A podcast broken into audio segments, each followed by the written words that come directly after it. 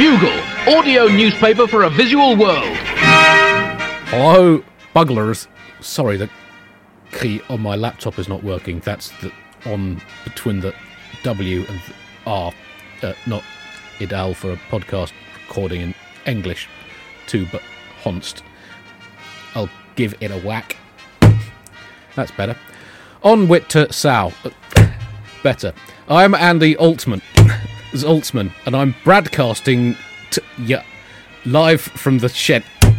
Oh, uh, oh, that, that's that's good news. That that that, uh, that last one came back. I was about to do a bit about uh, Dracula learning to do basic mathematics. Could have been very awkward for a family show like this. Anyway, welcome to Bugle issue uh, four thousand two hundred and one.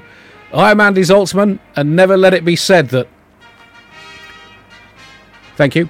Uh, it's Bugle, uh, as I said, issue 2000, uh, 4201. I'm here in London, and the same cannot be said for either of my two guests today. Both coming to you live from the world's most southerly hemisphere, uh, from Australia, within that hemisphere to be precise, uh, returning for the first time in two weeks. It's Alice Fraser, and for the first time in four years, the wonderful Sami Shah. Welcome uh, to both of you, particularly Sami. It's it's well, it's been too, it's been too long. It's great to have you back on the on the show. How are you?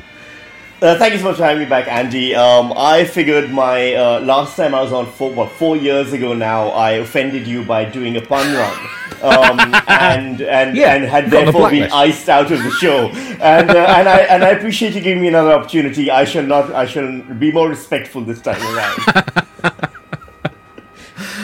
Um, and uh, well, you are in in in Melbourne.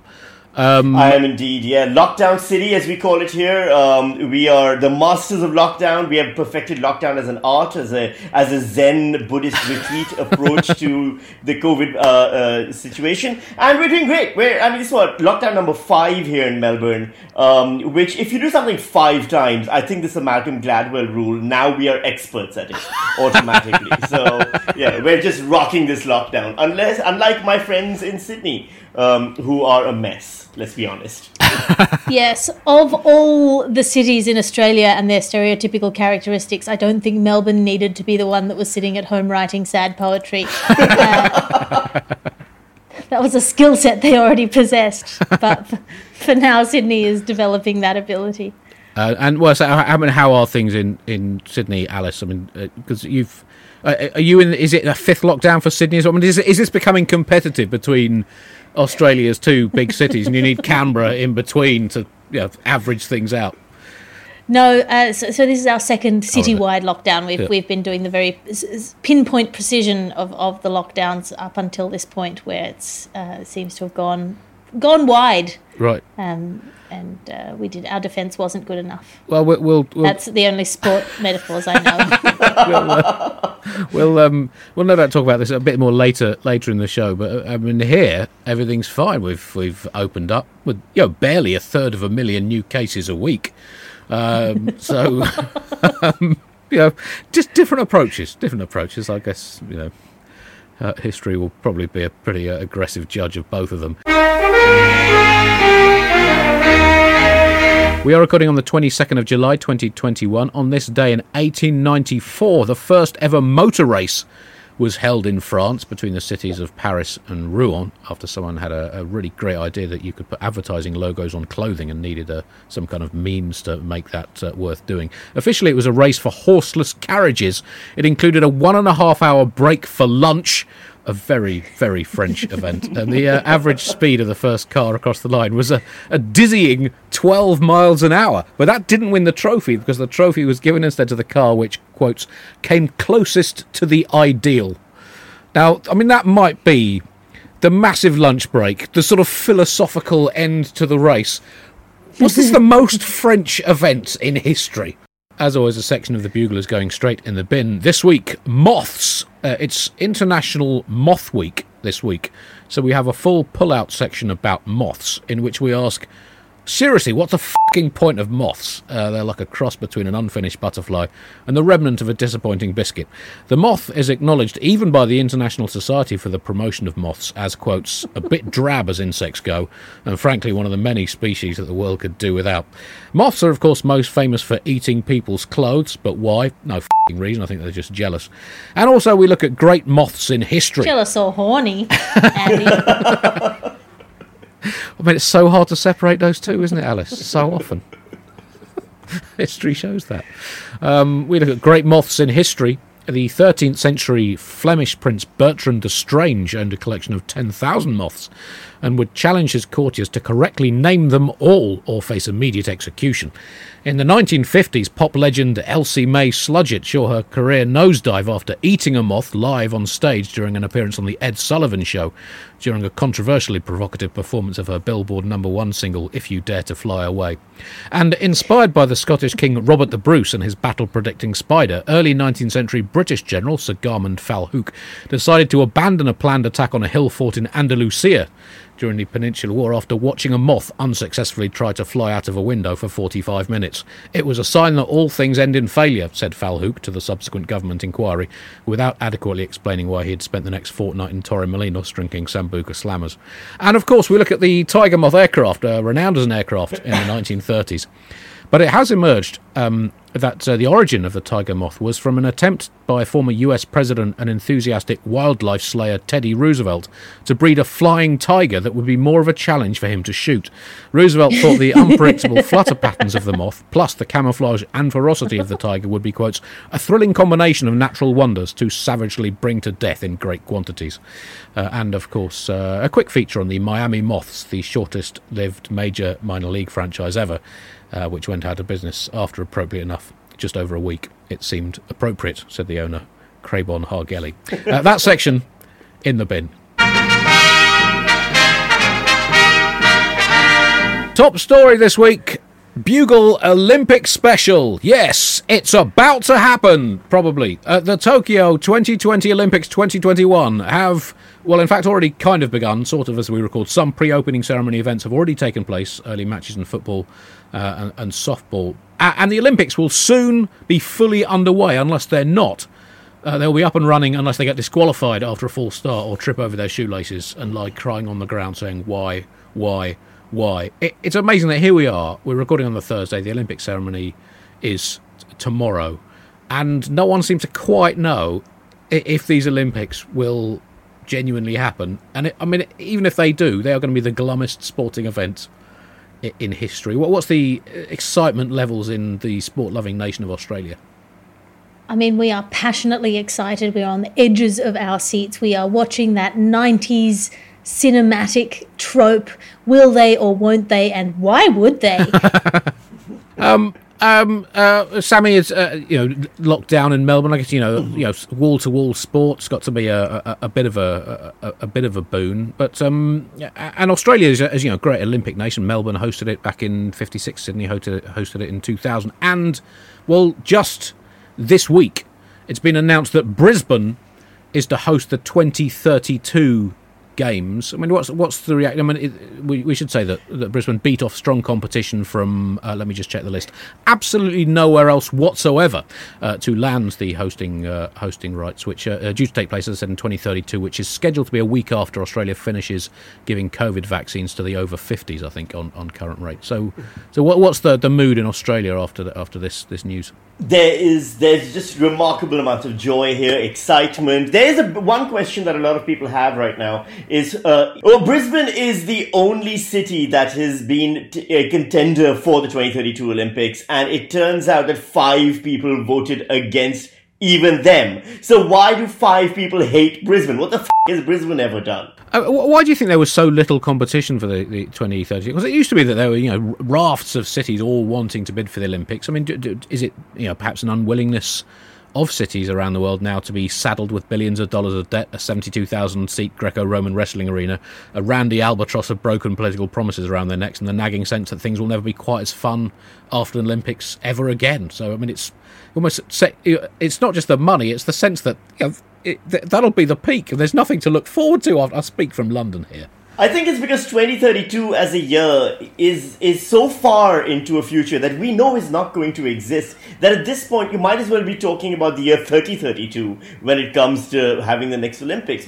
I can't plan things till next Thursday. Every single plan I made for next week has been cancelled. 2032, sure, book whatever you want for 2032. That's the year I've booked all my meetings, my tax accountant meeting, my, my meetings with my school daughter's school parent teacher. 2032 is not a real year. It's a It's, it's not going to exist.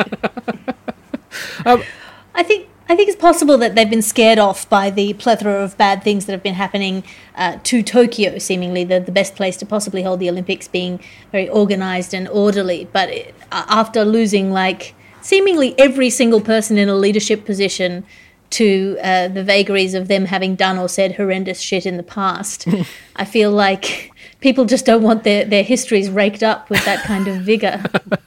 The Queensland Premier, Annastacia Palaszczuk, had said she would not attend the opening ceremony in Tokyo, where she's been for the uh, for the announcement uh, of the, the bidding process, because of um, I forget the reason. Uh, it might be was it that she wanted to finish a book? Uh, no, uh, chess club. No, no, no. It was that massive global pandemic. Uh, that's what. Um, so she wasn't going to go to the opening ceremony in Tokyo. Um, she said she would instead watch it from her room. And John Coates got well, as I said, a little uh, on the um, uh, uh, smug man seesaw. Um, he said, You are going to the opening ceremony. I am still the deputy chair of the candidature leadership group.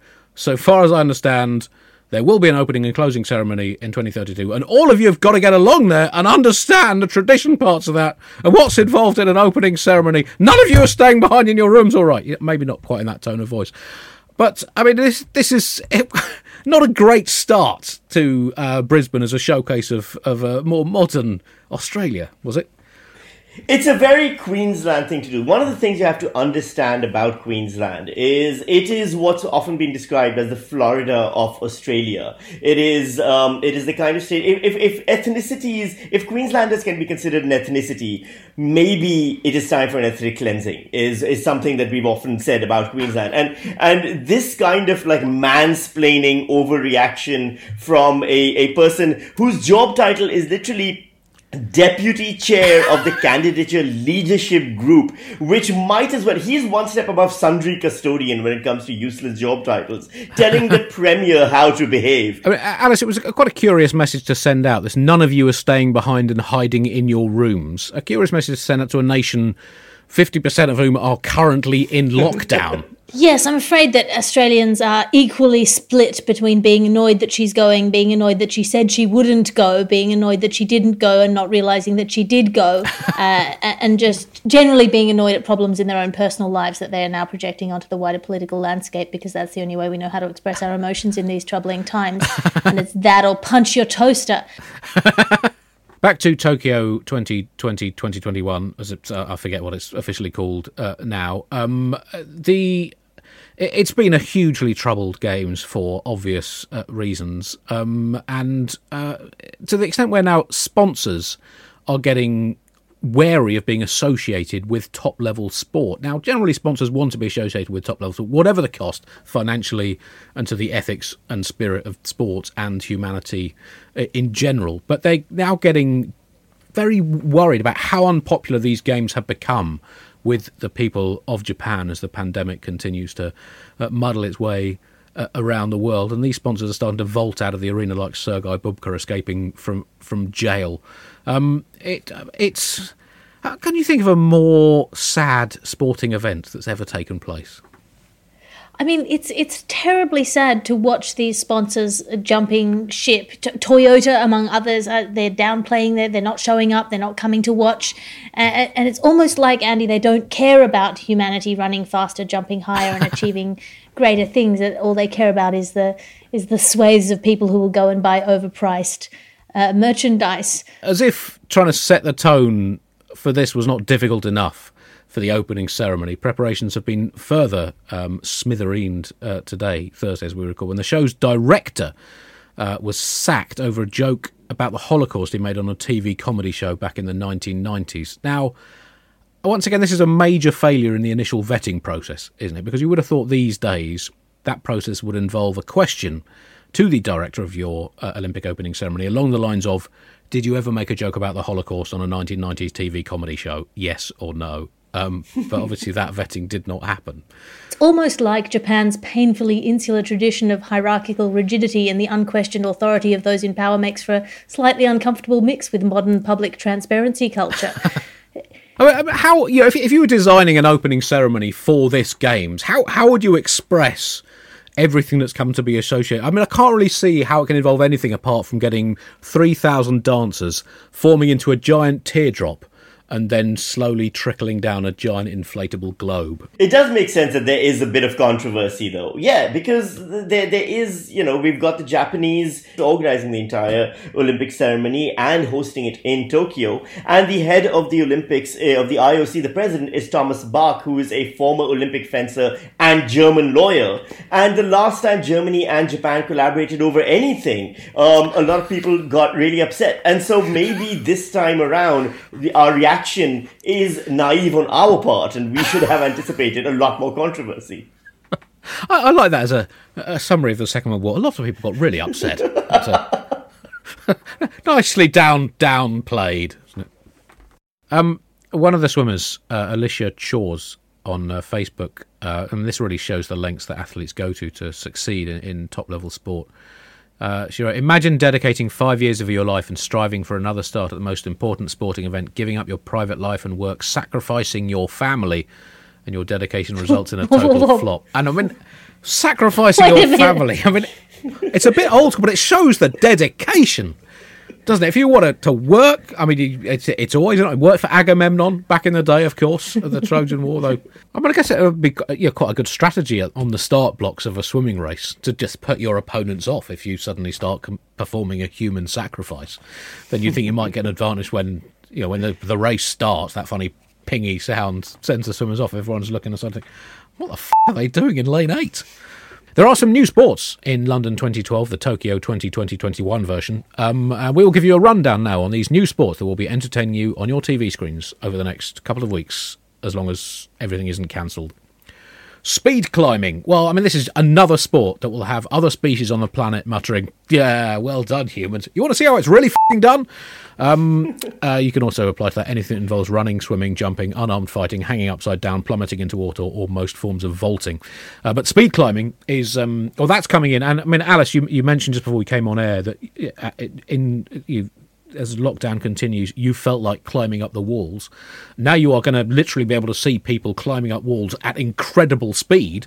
Is this good or bad for you as a Sydney resident? I mean, this is so good for me. It's, it's speed climbing, surfing, karate, and skateboarding are the yes. four new sports. So if you wanted to be cool in the 90s, slap on a hypercolor t shirt and send your yo yo around the world, this is the Olympics for you.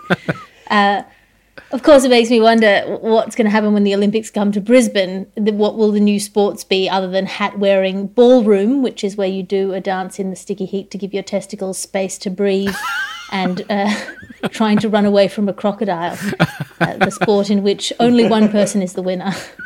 well, there was a there was a Monty Python sketch in which they had Olympic being eaten by a crocodile, and you know, like so many comedy sketches, it may become reality uh, in in Brisbane. It is important though that now with surfing and climbing and skateboarding and karate, they have finally catered to the oft neglected hipster barista with a man bun demographic that has been left out of the Olympics for so long. Um, the, the, surfing is part of a new uh, Olympic scheme to introduce sporting events which have featured in popular songs, which have claimed that everybody was participating in them. So, uh, hence, uh, following the Beach Boys inspired edition of surfing. Oh to the 2020 Games. Paris 2024 will include kung fu fighting, and Los Angeles 2028 will see uh, talking return as a sport. Of course, this began in the Winter Olympics. Uh, the skeleton event uh, was introduced to the Winter Olympics in 2002 after the success of the REM song Everybody Hurts, which of course was short for Hurtles, but uh, was abbreviated for rhythm.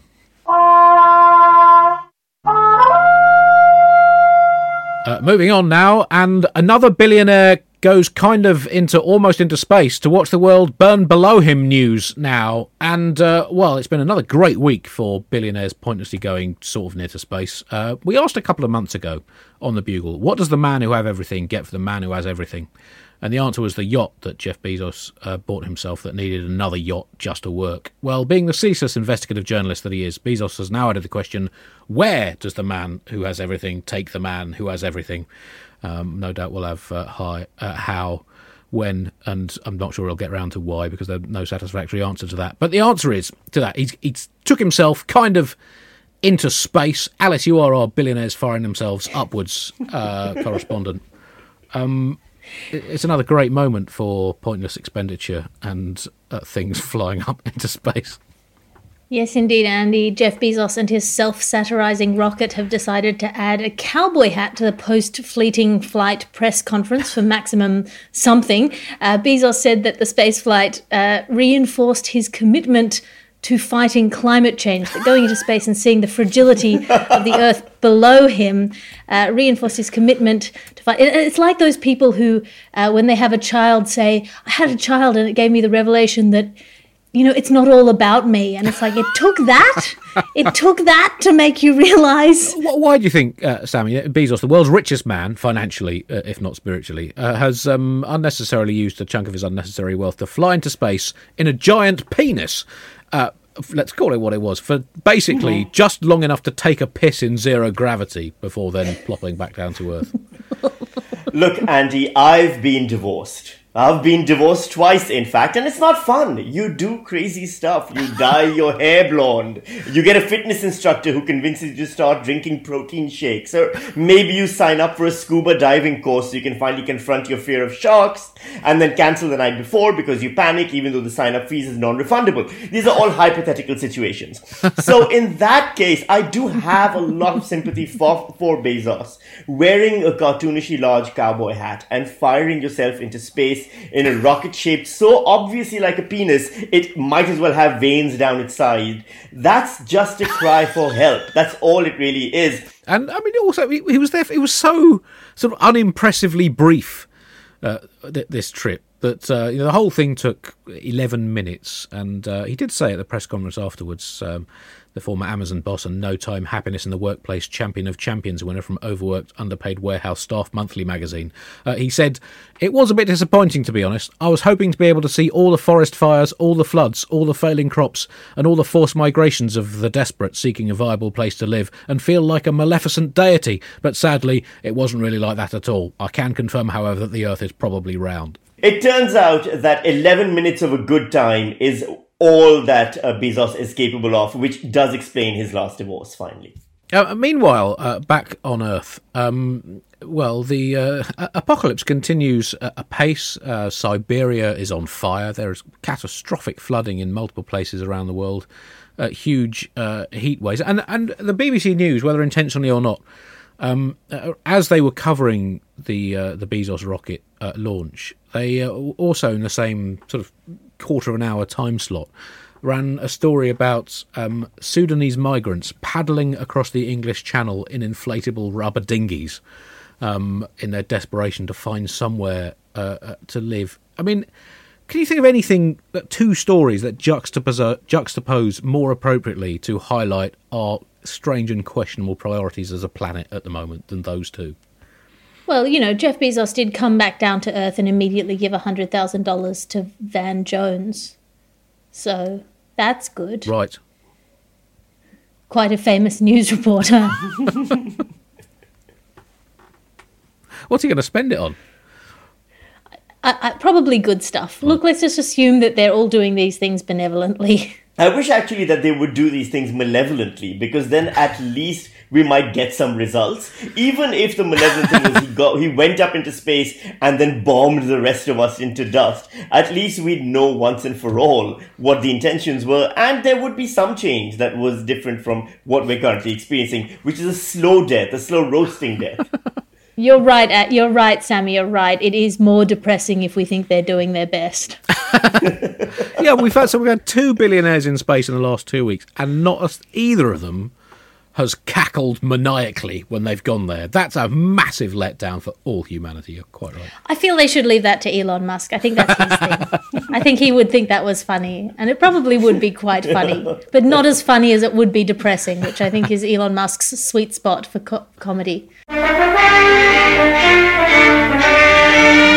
1960s blues guitarists news now, and uh, well, also slightly related to COVID. Uh, Eric Clapton uh, has announced that he will not be performing uh, in any venue that requires ticket holders to have had COVID vaccines. Um, the uh, legendary uh, axe wielder uh, is um, well taking a curious approach to the uh, to the reopening of of society. Yes, he's he's released this statement, and also in the way that you know it's a legitimate statement, he released it exclusively to Italian architect and vaccine skeptic Robin Monotti Graziadei, uh, who who put it out to the world through the reputable channels of his unverified Instagram account. Uh, Clapton said that he, he, he doesn't he's calling it an, a discriminated audience if, if if venues insist on people being vaccinated or showing a negative COVID test or proof of, of prior uh, infection, which is the current uh, plan for a lot of venues. He's saying unless there's provision made for all people to attend, uh, reserve the right to cancel the show. Clapton went on to say, I also insist that we reintroduce smallpox so that people who want to go to a concert bearing the hideous weeping flags of their independent, independent spirit may mosh pustulently with their co concert goers. I just. It's always so sad when people who are good at one thing turn out to be really, really terrible at another thing. You know, who would have thought that impeccable guitar fingering skills and blowing your brains out with hippie bullshit in the 60s would be incompatible with logic and proportional risk assessment later down the line? Clapton has also come out and made a statement that uh, he's a big fan now of British politician Desmond Swayne. Uh, Swayne, of course, also believes that the pandemic is overblown. Swayne has also been very publicly racist in the past. He said he thinks blackface is just a bit of fun, uh, which actually makes sense when you realize that Clapton in the past has at concerts told audience members who were foreigners to leave the country and has said he was worried about Britain becoming a black colony and used a bunch of racial slurs. It turns out the reason Eric Clapton shot the sheriff was because the sheriff wasn't white. Um, the thing you have to understand about Eric Clapton is uh, it's important to note that he's freaked out at the response his body had to the vaccine, saying he expected to feel wonderful tonight. Uh, instead, I'm, I'm, sorry, Andy, I have to do this. Uh, instead, he suffered the kind of pain that caused him to start, as the Kiwis say, heaven tears and heaven pains. Uh, tears in heaven is another song. Uh, the thing he doesn't realize is the vaccine's response varies from person to Sami, person. it took four years for you to come back last time. I'm not. I'm not. I'm not interrupting. I'm just. Gonna I'm lay- going down like a Viking. Sorry. it's it, it, it, the vaccine response varies from person to person. It's all in the way that you use it. Um, he's of course come under a lot of criticism, and it makes sense to him for him to Layla for for a while. Um, lay low, of course. Thank you for that one, Andy. Um, I, I I'll excuse myself now from the room. It's worse when you explain them. How does it feel to be I was on the horse? disappointed with how few um, Eric Clapton songs I knew, by the way, and how many I had to look up. Um, uh, I uh, saw him at a, um, a charity event a few years ago. It was a, a cricket charity event uh, that, that I went to, and he did um, played music uh, afterwards, as he so often does. Uh, and um, Sort of his thing. well, we were standing about three yards away from from him, one of the greatest guitars of all time, whatever his you know, political views and views on on COVID. It's one of the most bizarre experiences of my life that I was watching Eric Clapton play uh, as if he was in my living room on the sofa, and I turned around and the former England cricketer Alan Lamb was standing on a table waving a jacket round his head that then uh, hit me in the eye, and it was um, a bizarre experience.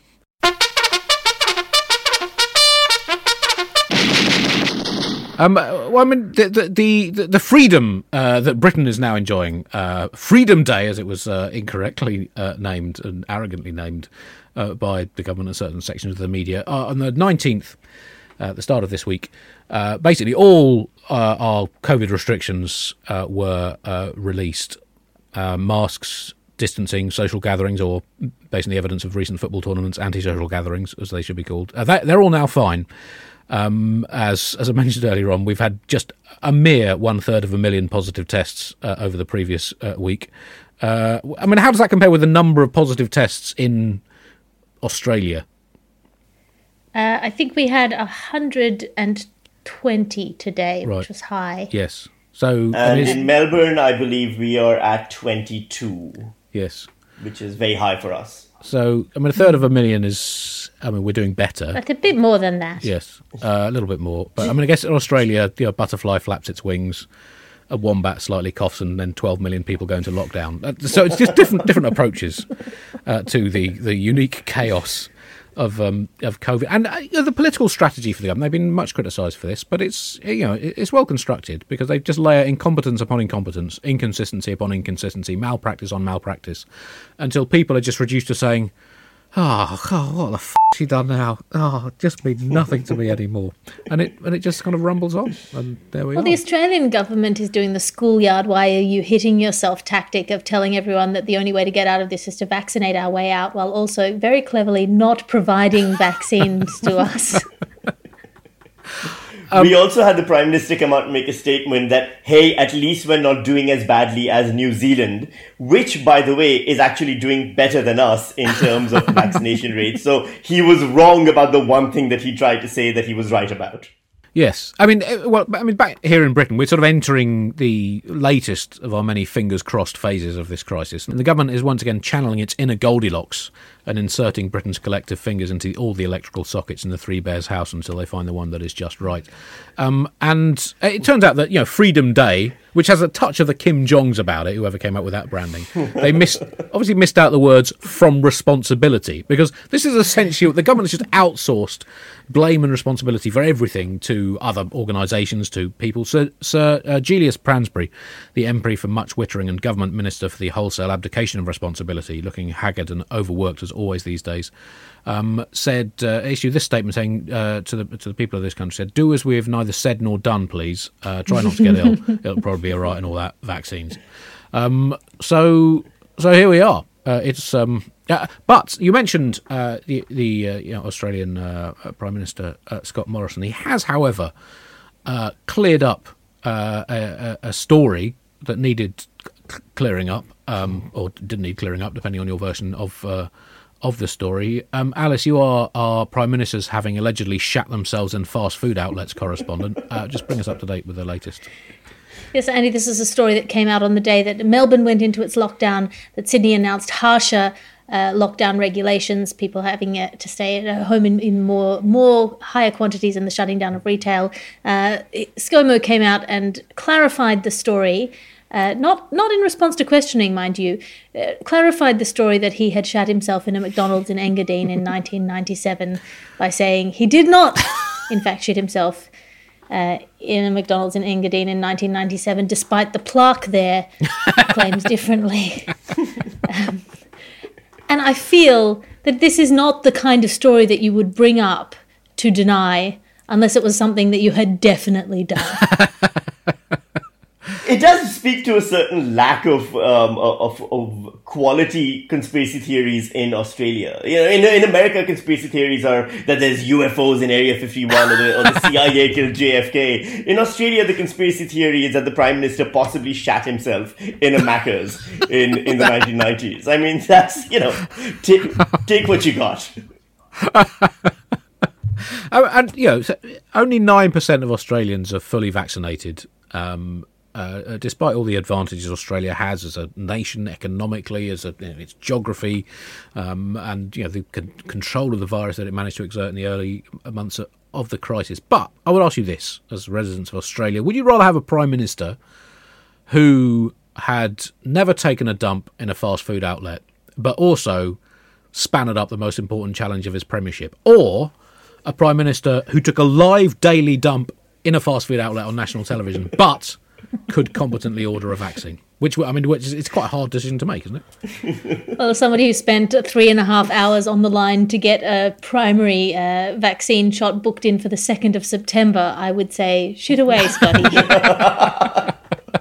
That's right. He does Star make Trek a lot of curry, by the way. This is uh, one of the things you have to know about the Prime Minister here is that he loves making curries. So right. he is, I no doubt, prone to shitting himself a lot more than he's likely to admit.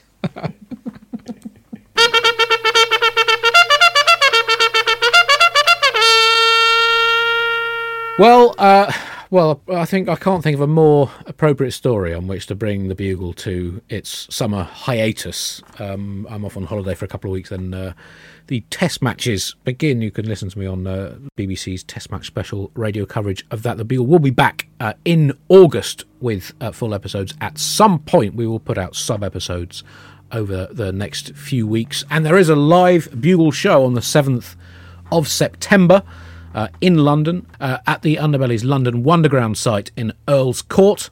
Uh, Chris Addison will be appearing live in person. Alice will be appearing live via a screen uh, in in person. Is that, is that the term? Uh, but uh, and it will uh, be also it will be the first live audience I've performed to in about 21 months. So come and see me flounder around, hoping that, as people say, it is like uh, getting back on a bike, uh, but also uh, failing to remember that I have always been really shit at cycling. Uh, that is the 7th of September. Um, uh, Sami, any um, where, where else can people find your work online? Well, I was going to say that you can find me doing comedy shows, but you really can't. There's none in lockdown. So, um, the, I suppose the best place to find me is on my Patreon, uh, if I may be so mercenary, by saying patreon.com slash Sami Shah. I put up stand-up comedy, I put up short stories, early drafts of ongoing novels and things like that. Uh, just a whole bunch of things that you can throw your money at me. Throw enough money and I'll take a shit in a Macca's and I'll send you the video. Things are dire here in Australia. The, the Australian way. I'm just trying to integrate into Australian society as best an immigrant can. Uh, Alice, as well as uh, The Gargle and The Last Post uh, within the Bugle stable, where else can people find you?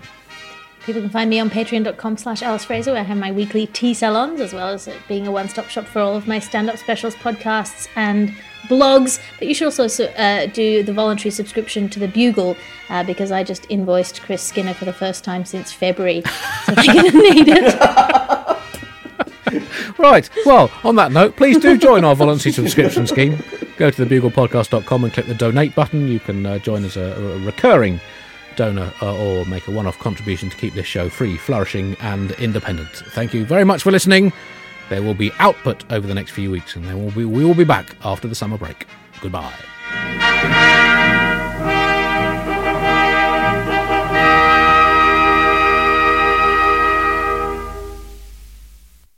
Hi, it's producer Chris from The Bugle here. Did you know that I have a new series of my podcast, Richie Firth Travel Hacker, out now?